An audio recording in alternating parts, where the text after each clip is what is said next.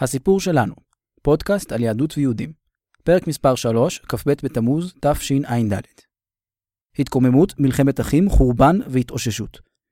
על המרד הגדול ורבן יוחנן בן זכאי. הפרק מוקדש לזכרם של הנופלים במבצע צוק איתן, להחלמתם של הפצועים ולהצלחתם ולשלומם של חיילי צה"ל וכוחות הביטחון. שלום, בוודאי שמתם לב שהקדימון הרגיל של התוכנית היה חסר הפעם. הסיבה לכך היא שאנחנו נמצאים בשלושת השבועות שבין י"ז בתמוז ובין תשעה באב.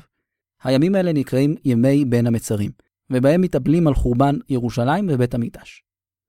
מכיוון שכך נוהגים שלא לשמוע בתקופה הזאת מוזיקה משמחת, כמו למשל ניגון ריקוד שמושמע בקדימון של התוכנית בדרך כלל. אם אתם מאזינים בפעם הראשונה לתוכנית, אז כדאי שתדעו שהסיפור שלנו היא תוכנית בנושא יהדות והיסטוריה יהודית. הנושא של הפרק הזה והפרק הבא קשור מאוד לתקופה שבה אנחנו נמצאים. אנחנו נדבר על אירועי המרד הגדול שהביאו לחורבן ירושלים ובית המקדש השני. נדבר גם על פועלו של חכם גדול שחי בזמן המרד, שהיה גם המנהיג שהקים בחזרה את העם היהודי על רגליו לאחר החורבן. רבן יוחנן בן זכאי. לי קוראים איתמר. נתחיל.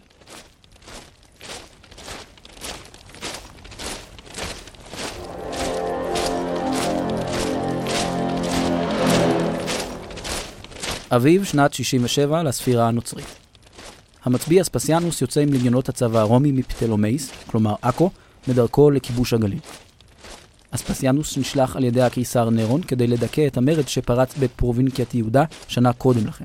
מרד שלימים ייקרא המרד הגדול.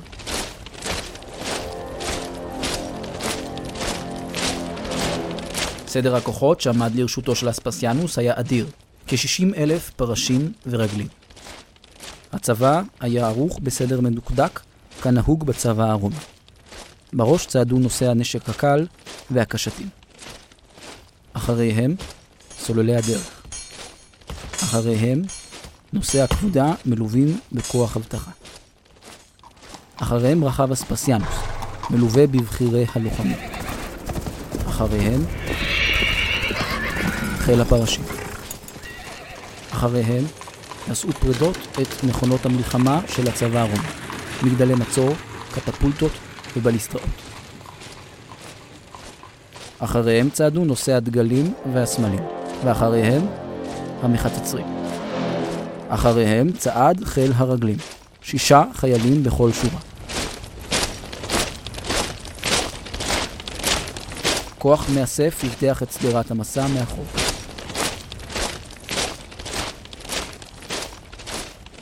עוד לפני שיצא אספסיאנוס לגליל, העיר ציפורי בגדה במרד ושלחה שליחים שנכנעו בפניו.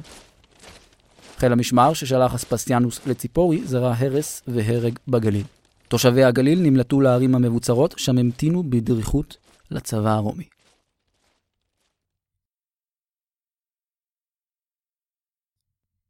מה גרם לעם היהודי להתמרד כנגד עוצמתה הכבירה של רומא?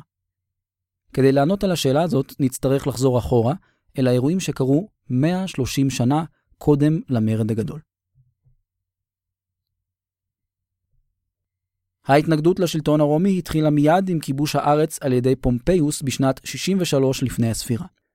במערכה על ירושלים הגיע מספר ההרוגים היהודים לכדי 12,000 איש. פומפיוס חילל את קדושת המקדש. הוא נכנס לקודש הקודשים, שהכניסה אליו הייתה מותרת רק לכהן הגדול פעם אחת בשנה, ביום הכיפורים. בשנים שלאחר מכן המשיכו היהודים להילחם בכיבוש הרומי. ההתנגדות דוכאה במחיר עשרות אלפי הרוגים, פצועים ושבויים יהודיים. העצמאות שהייתה ליהודים מזמן המדינה החשמונאית אבדה. נקראו ממנה שטחים גדולים שנמסרו לאוכלוסייה נוכרית, והוטל עליה עול מיסים כבד. השנאה לשלטון הזר התעצמה בימי הורדוס שמונה למלך על יהודה מטעם הרומאים בשנת 40 לפני הספירה. עלייתו של הורדוס לשלטון הייתה רוויה בדם. היהודים, בסיועם של הפרטים, מרדו ברומא. הורדוס, בסיועם של הרומאים, דיכא באכזריות את ההתנגדות לשלטונו, ואז חיסל את השושלת החשמונאית והנהיג משטר טרור בארץ. בימי הבית השני הכהן הגדול תפקד כמנהיג האומה, והוא כיהן בתפקיד למשך כל חייו. הורדוס מינה לכהנים גדולים את הנאמנים לו. בימי מלכותו התחלפו שבעה כהנים גדולים. הורדוס עודד הכנסת פולחן אלילי לארץ ישראל, והציב עית מזהב מעל השער של המקדש. עשיית צלמים ודמויות היא איסור חמור לפי התורה, שציוותה לא תעשה לך פסל וכל תמונה. שני חכמים ניתצו את עית הזהב. הורדוס הוציא אותם להורג. רגשות המחאה והזעם שהיו עצורים בעם התפרצו עם מותו של הורדוס משנת 4 לפני הספירה. סדרת התנגשויות עם השלטונות הובילה למרד שהתפשט במהירות בכל רחבי הארץ. תוצאות המרד היו הרות אסון. הנציב הסורי ורוס דיכא את המרד באכזריות. בהיסטוריה היהודית נזכר דיכוי המרד שנקרא פולמוס ורוס כטראומה לאומית. בשנת 6 לספירה הפכה יהודה לפרובינקיה רומית. מאותו זמן היא נשלטה על ידי נציבים שמונו ישירות על ידי הקיסר ברומא. המהלך הזה הביא להכבדת עול המיסים. בנוסף, קוצצו סמכויות השיפוט של היהודים, כפי שמעידה גם המסורת בתלמוד הירושלמי, תני, קודם ל-40 שנה עד שלא חרב הבית, ניטלו דיני נפשות. כלומר, מהיהודים נשללה הזכות לדון בעצמם בדיני נפשות. גם הנציבים העניקו את משרת הכהן הגדול לטוב בעיניהם, בדרך כלל תמורת שוחד. באותה תקופה קמו בעם ישראל קבוצות ששאפו להשבת החירות המדינית והתאפיינו בתקוות משיחיות. לקבוצות האלה היה עתיד להיות תפקיד מכריע בהתפתחות המרד הגדול. תחילתה של תקופת הנציבים הייתה ככל הנראה שקטה. המצב השתנה כאשר התמנה לנציב פונטיוס פילטוס בשנת 26 לספירה. פילטוס היה שליט עריץ ומושחת שיזם התנכלויות מכוונות כנגד היהודים, ולא היסס לדכא בכוח את המתנגדים למעשיו. כך למשל לקח מכספי בית המקדש כדי לבנות אמת מים בירושלים, וכך למשל טבע מטבעות עם סמלי עבודה זרה. הפגיעה הקשה ביותר באמונה היהודית אירעה בשנת 40 לספירה. אז ציווה הקיסר קליגולה להעמיד צלם בדמותו בבית המקדש. היהודים התנגדו לגזרה בעוצמה, והיו מוכנים למסור את נפשם כדי למנוע אותה. בשנת 41 לספירה חל שינוי קיצוני לטובה. לשליט על יהודה מונה המלך אגריפס הראשון, שהיה יהודי, נצר לבית חשמונאי. אגריפס היה אהוב ואהוד על העם, אך ימי מלכותו היו קצרים מאוד. אגריפס מת ממוות פתאומי בשנת 44. לאחר מותו של אגריפס חודש שלטון הנציבים. האווירה בתקופת הנציבים השנייה הייתה מתוחה, והמצב הלך והידרדר עד לפרוץ המרד הגדול. הנציבים הטילו מדי פעם מיסים מיוחדים מעיקים. הם גילו כלפי היהודים אדישות ואף עוינות, והעדיפו על פניהם את האוכלוסייה הנוכרית בארץ. תרמה לכך העובדה שהחיילים בצבאותיהם של הנציבים גויסו מקרב האוכלוסייה הנוכרית העוינת ליהודים. לא פעם החיילים פגעו בכוונה ביהודים. האיבה שבין האוכלוסייה הנוכרית ליהודית החריפה וגרמה מדי פעם לעימותים ולשפיכות דמים. הקרע בין המעמדות בחברה היהודית העמיק. לעשירים, וביניהם משפחות הכהנים המיוחסות והכהנים הגדולים, היה נוח לשתף פעולה עם הרומאים. חלק מגובי המיסים היו יהודים עשירים שהתמנו מטעם השלטונות הרומים. מסתבר שהמעמדות הגבוהים נהגו בשחיתות ועשקו וניצלו את בני העם העניים.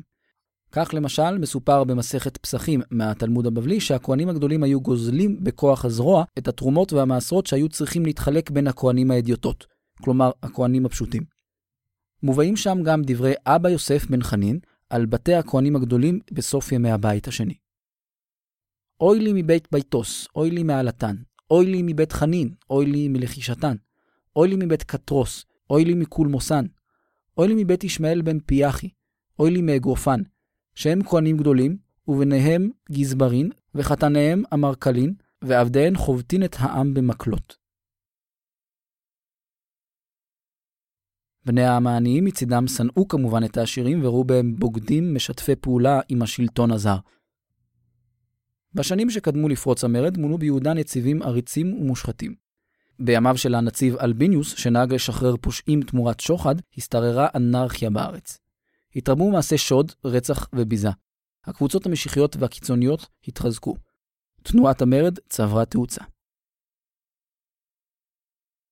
פלורוס, הנציב האחרון, מונה בשנת 64.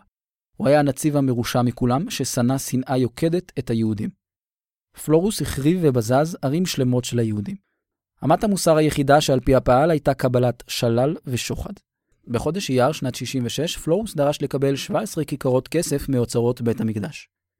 היהודים חירפו וגידפו את פלורוס על כך, ובתגובה שלח פלורוס את חייליו לבצע טבח וביזה ביהודים בירושלים. מספר ההרוגים ביום ההוא היה 3,600 אנשים, נשים וטף. העם לא היה מסוגל לשאת עוד את המצוקה הכלכלית, את ההשפלות הדתיות, את השחיתות השלטונית ואת מעשי הטבח וההתנכלויות מצד הרומאים והאוכלוסייה הנוכרית. הסבל שהיה מנת חלקם של היהודים במשך 130 שנות שעבוד לרומא, הצטבר לכדי מסה קריטית. ההנהגה המתונה של העם ניסתה למנוע מהעם מלמרוד ברומא. אבל בסופו של דבר הצליחו החוגים שתמכו במרד לשכנע את העם שהגיעה השעה לפרוק מעליהם את עול הרומאים.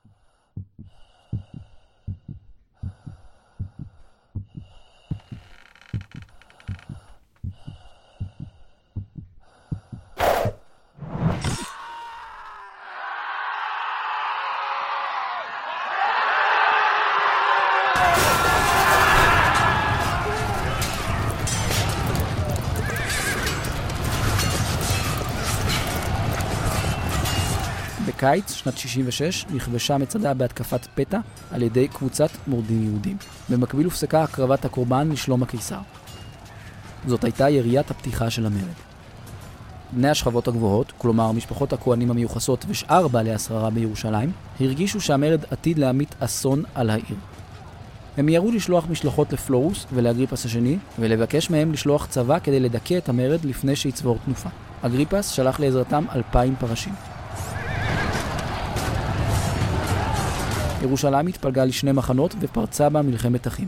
המתונים וחיילי אגריפס השני החזיקו בעיר העליונה, והמורדים החזיקו בעיר התחתונה. שני הצדדים המטירו זה על זה אבנים וחיצים, וגם יצאו להילחם בקרבות פנים אל פנים. במשך שבוע לא הושגה הכרעה. בט"ו באב, שנת 66, התחולל מפנה דרמטי. המורדים הצליחו לכבוש את העיר העליונה. הם העלו באש את ביתו של הכהן הגדול חנניה ואת הארמון של אגריפס השני.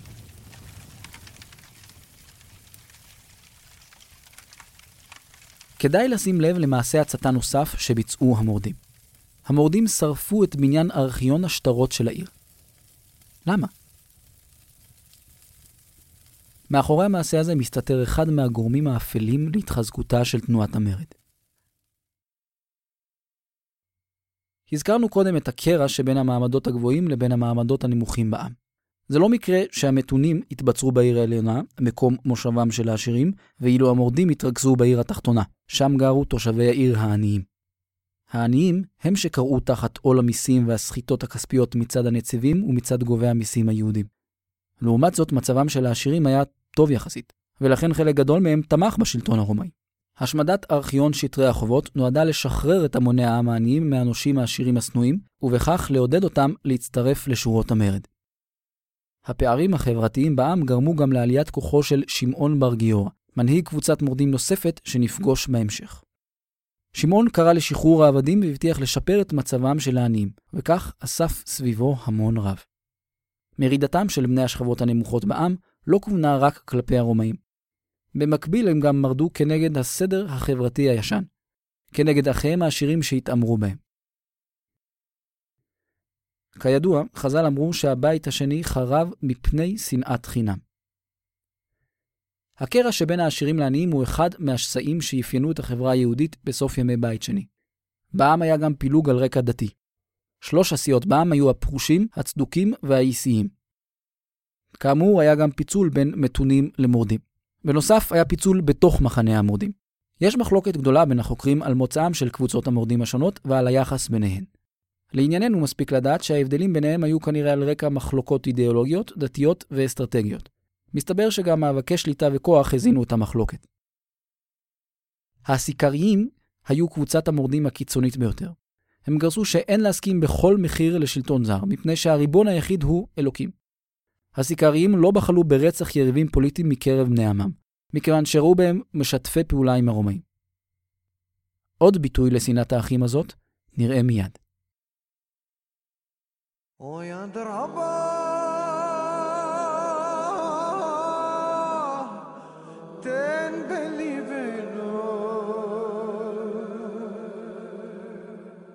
שנראה כל אחד מעלת חברינו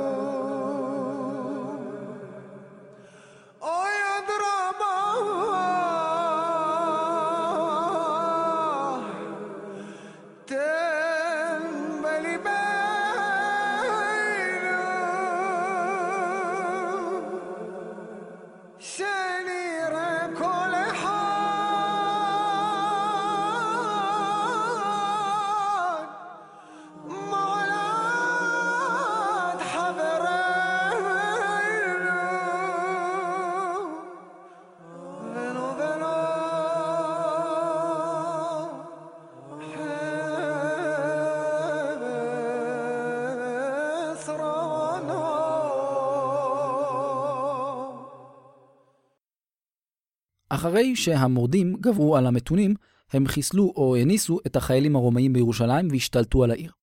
מנחם בן יהודה, מנהיג הסיכריים, תפס את השלטון. הדבר היה למורת רוחם של אנשי אלעזר בן חנניה, קבוצת מורדים אחרת, ומשום כך הם רצחו את מנחם ואת הנאמנים לו. הסיכריים ששרדו את ההתקפה נמלטו למצדה. במקביל לנעשה בירושלים, האיבה ששררה בין היהודים לנוכרים גאתה. תושבי קיסריה הנוכרים קמו וביצעו טבח איום בשכניהם היהודים. הרקע לטבח היה סכסוך מתמשך על השליטה בעיר המעורבת. היהודים זעמו כששמעו על הטבח ויצאו לנקום את דם אחיהם. הם החריבו ערים וכפרים סורים ורצחו את יושביהם. כמעט בכל הערים המעורבות פרצו עימותים עקובים מדם, שבמהלכם נהרגו עשרות אלפים. מעשי הטבח התפשטו והגיעו עד אלכסנדריה שבמצרים. שם בוצע ביהודים טבח מחריד.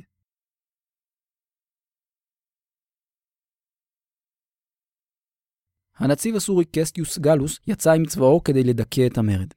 הוא שלח כוחות כדי שידכאו את היהודים בגליל, וכבש את הערים במישור החוף. אחר כך עלה על ירושלים והטיל עליה מצור. ואז הוא נסוג במפתיע. המורדים רדפו אחרי הרומאים הנסוגים וזינבו בהם. במעבר הצר במעלה בית חורון הם הסבו לקסטיוס אבדות קשות. קסטיוס נחלץ מיהודה מובס ומושפל. הניצחון המדהים על קסטיוס שלהב את רוחו של העם. לשורות המורדים התגייסו יהודים רבים שהסתייגו בתחילה מהמרד. בירושלים התכנסה אספת העם שבחרה את ממשלת המרד.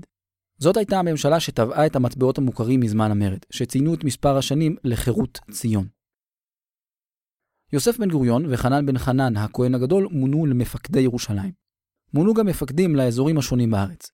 יוסף בן מתתיהו התמנה למושל הגליל. מפתיע לגלות שראשי המורדים לא קיבלו תפקידים בממשלה החדשה.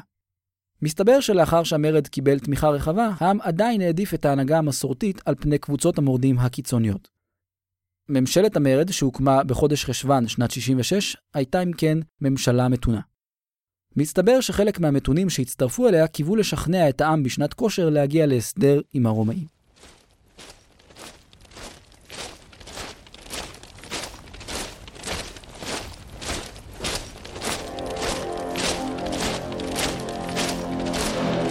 חזרנו לאביב שנת 67, הנקודה שבה פתחנו את הפרק.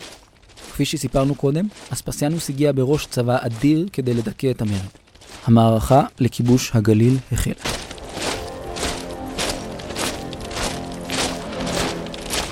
אספסיאנוס הסתער על העיר גברה, טבח את כל הגברים שבה והעלה באש את העיר ואת הכפרים שמסביבה. אספסיאנוס פנה לכבוש את העיר יודפת, שבה שהה יוסף בן מתתיהו, מושל הגליל. מגני יודפת נלחמו ברומאים בגבורה עילאית. לאחר מצור שנמשך יותר מ-40 יום, נפלה יודפת. יוסף בן מתתיהו הסגיר את עצמו לרומאים וזכה לחנינה. בשל כך רבים מהיהודים ראו בו בוגד. אספסיאנוס המשיך במסע המלחמה. על חלק מהצבא פיקד טיטוס, בנו של אספסיאנוס. יישובי הגליל נכנעו או הוכנעו בזה אחר זה. קרב קשה במיוחד נערך בעיר גמלה.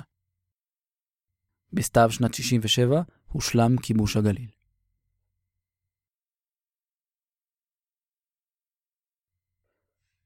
כאן אנחנו צריכים לעשות הפסקה ולדבר קצת על המקורות ההיסטוריים על המרד הגדול.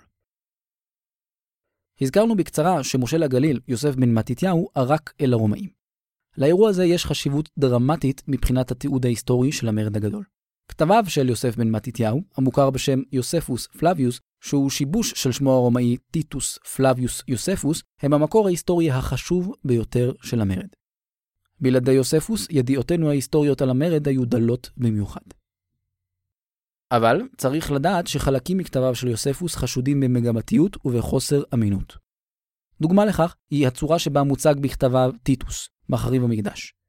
בכמה מקומות ניכר שיוספוס מתאמץ להציג את טיטוס באור חיובי, ולטשטש את כישלונותיו ואת אכזריותו. הסיבה לכך היא כנראה שהוא כתב את ספריו ברומא, שם היה כפוף לטיטוס. מנגד, קבוצות המורדים זוכות ליחס עוין במיוחד מצד יוספוס. הוא מכנה אותם ליסטים, כלומר שודדים, ומאשים אותם בפשעים חמורים. על פי הצגת הדברים אצל יוספוס, המורדים היו קבוצות קיצוניות ושוליות שסחפו את העם בכוח הזרוע למרד שהביא לחורבנו. אין ספק שדברי יוספוס בעניין הזה מושפעים מהשקפתו שלו. יוספוס חש כנראה צורך להצדיק את מעשה העריקה שלו.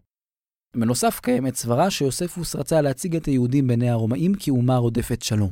מהסיבות האלה, יוספוס ניסה כנראה להסתיר את העובדה שלמרד קדמה תסיסה רחבה בעם, כתוצאה מהגורמים המדיניים, הדתיים, הכלכליים והחברתיים שהזכרנו קודם. במקום זאת, יוספוס תלה את האשמה בפרוץ המרד במורדים הקיצוניים ובהתנהגותו של פלורוס. מספר היסטוריונים נוספים מלבד יוספוס כתבו על המרד, אבל הם כתבו מעט יחסית, וגם אותם יש לחשוד במגבתיות. גם ניסיון להפיק מידע היסטורי מדברי חז"ל הוא בעייתי ומסובך. רוב המקורות מחז"ל שרלוונטיים לגבי אירועי המרד מרוכזים בקבצים שנקראים אגדות החורבן. שימו לב לשם, אגדות. חז"ל לא התיימרו לכתוב תיאור היסטורי מדויק של המרד, אלא ניסו להביע בכלים ספרותיים מסרים רוחניים שעולים מאירועי המרד. מהסיבה הזאת נמצאים באגדות החורבן תיאורים שברור שלא נכתבו כדי לתאר מציאות, כמו למשל מספרים מוגזמים לגבי מספר ההרוגים במרד וסיפורי ניסים. קשה מאוד להפריד בין האגדה למציאות שמקופלות בתוך אגדות החורבן. ואם זה לא מספיק, יש בחז"ל גרסאות שונות וסותרות לגבי אירועים שונים במרד. אז איך אפשר לדעת מה בדיוק קרה באמת? האמת שלא לגמרי אפשר. בין ההיסטוריונים יש הרבה מחלוקות על הרבה פרטים של אירועי המרד. התיאור של אירועי המרד כאן בפרק ממש לא ממצה את כל הדעות, וכמובן גם שלא את כל הפרטים. למרבה הצער, התיאור כאן גם מושפע ללא ספק מהשקפת העולם שלי. אין מה לעשות. למרות כל המכשולים, נראה לי שעדיין אפשר לקבל מהמקורות השונים תמונה כללית על אירועי המרד. בואו נמשיך.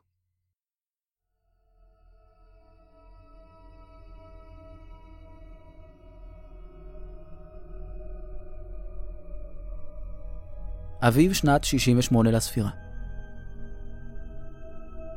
אספסיאנוס פותח במערכה לכיתור ירושלים.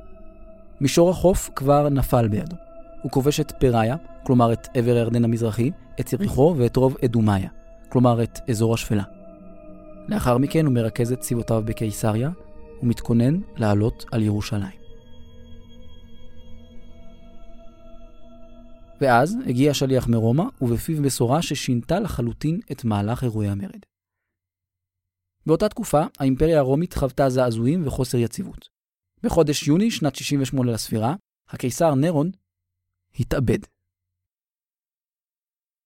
אספסיאנוס החליט להפסיק את הקרבות עד שהתייצב השלטון ברומא.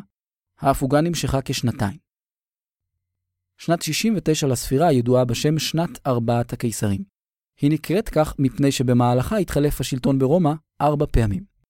המאבק על כס הקיסרות הרומית כלל רציחות, התאבדות ומלחמת אזרחים. בסוף שנת 69 השלטון ברומא התייצב. מי שהוכרז כקיסר החדש היה אספסיאנוס. אספסיאנוס הפליג לרומא והפקיד בידיו של בנו, טיטוס, את השלמת דיכוי המרד ביהודה.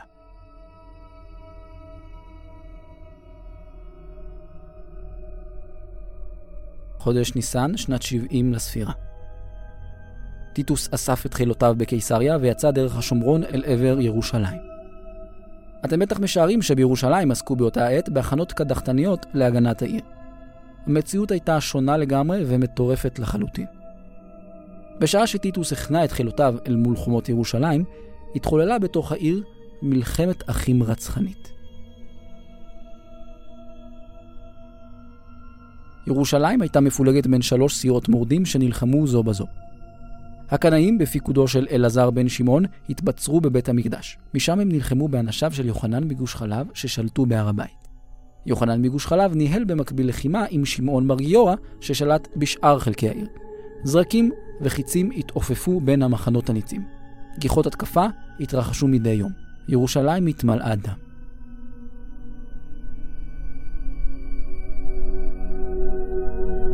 איך קרה הדבר הזה?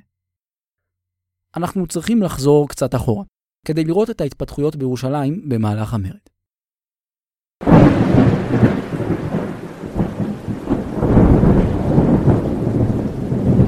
חזרנו לסוף שנת 67 לספירה.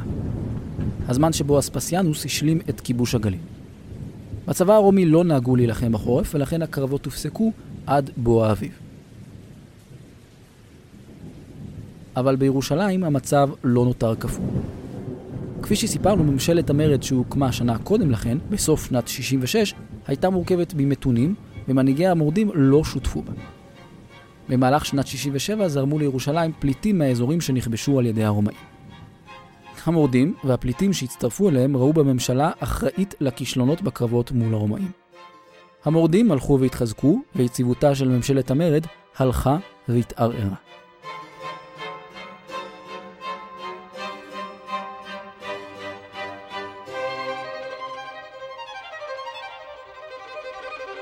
בחורף 67-68 לספירה הצליחו שתי קבוצות מורדים, הקנאים והאדומים, להפיל את הממשלה המתונה.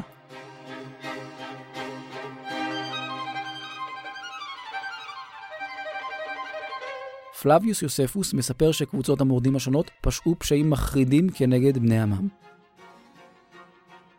הוא מספר שבמהלך ההפיכה הפוליטית בירושלים, האדומים והקנאים רצחו בשיטתיות את ראשי המחנה המתון, וביצעו טבח המוני בעם שהתנגד להם. לאחר מכן ייסדו הקנאים משטר אימים בעיר. כל מי שנחשד בעיניהם בהתנגדות קלה לשלטונם, נחרץ דינו למוות.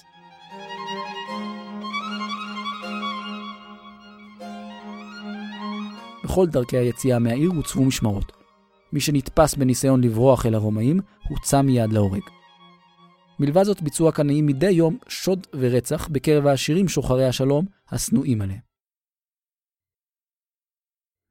יוספוס מספר שהסיכריים במצדה התנפלו על עין גדי, טבחו 700 אנשים, נשים וטף, ובזזו את המקום. הזכרנו כבר שהסיכריים לא הבחינו בין האויב הרומי לבין אלו שהסכימו להשלים עם שלטונו. זמן קצר לאחר ההפיכה שביצעו המורדים, השלטון בירושלים נתפס על ידי יוחנן מגוש חלב, שנמלט עם חייליו לירושלים מגוש חלב שבגליל שנכבשה על ידי אספסיאנוס. הקטע הבא מצוטט מהחיבור המרכזי שיוספוס כתב על המרד. הספר תולדות מלחמת היהודים ברומאים. יוספוס מאשים כאן את חייליו של יוחנן בגוש חלב בפשעים נוראים במיוחד. מתאוותם לשלל, אשר לא ידע שובעה, הפכו את בתי העשירים בחיפושיהם. הרג גברים ואונס נשים היה להם לשעשוע. בעודם מגואלים בדם, שתו ובלעו את ביזתם. שבעים ורוויי משקה התמסרו בהפקרותם למנהגי נשים. הטיבו את שערם, לבשו בגדי נשים, סחו את עורם בבשמים ושמו בפוך את עיניהם, כדי להוסיף ליופי מראיהם.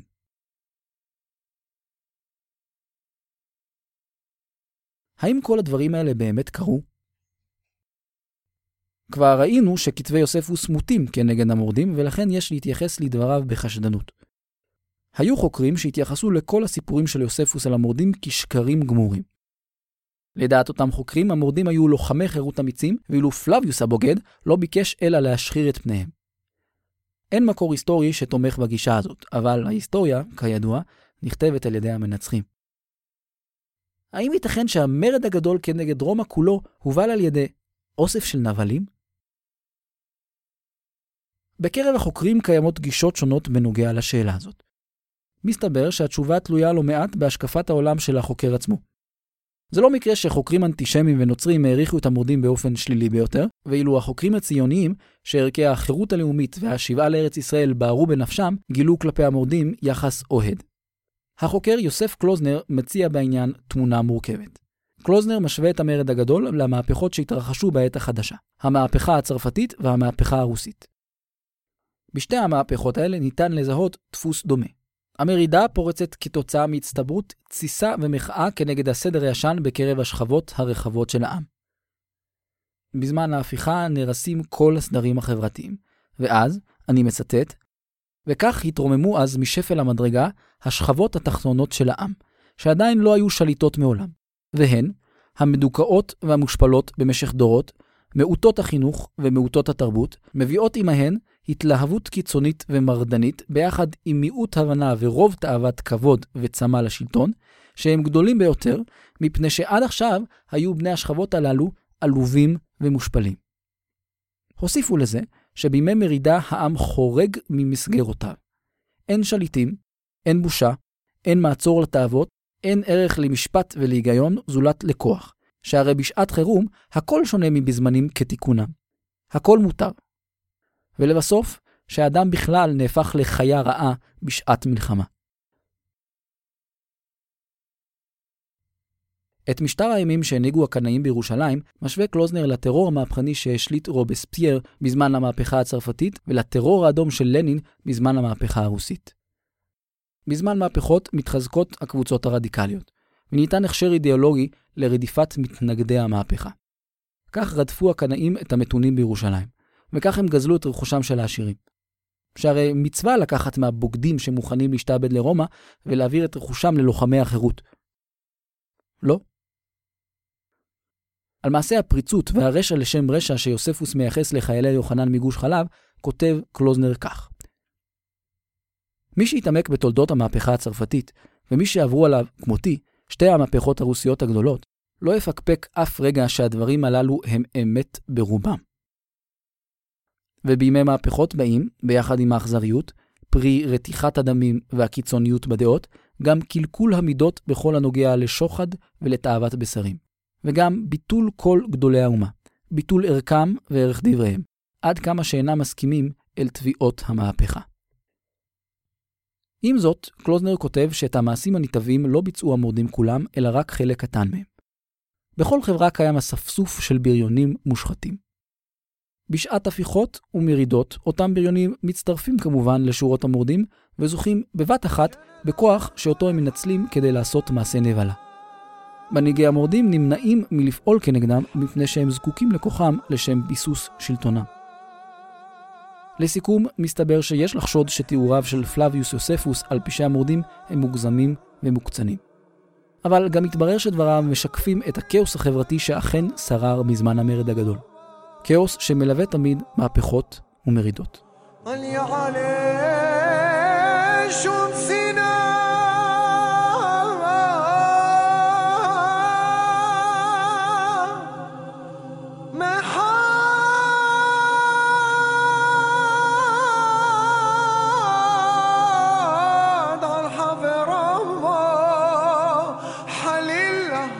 אנחנו סיימנו להפעם. בפרק הבא אנחנו נראה איך העובדות ההיסטוריות משתלבות עם דברי חז"ל על המרד הגדול. ננסה לברר גם מה הייתה עמדתם של חכמים ביחס למרד. האם חז"ל תמכו במרד או התנגדו לו? בנוסף נראה כיצד הובילו הפילוגים שבתוך מחנה המורדים לסיבוב נוסף של מלחמת אחים בירושלים, ואת התוצאות הרות האסון שלה. זהו. בעזרת השם, נשתמע.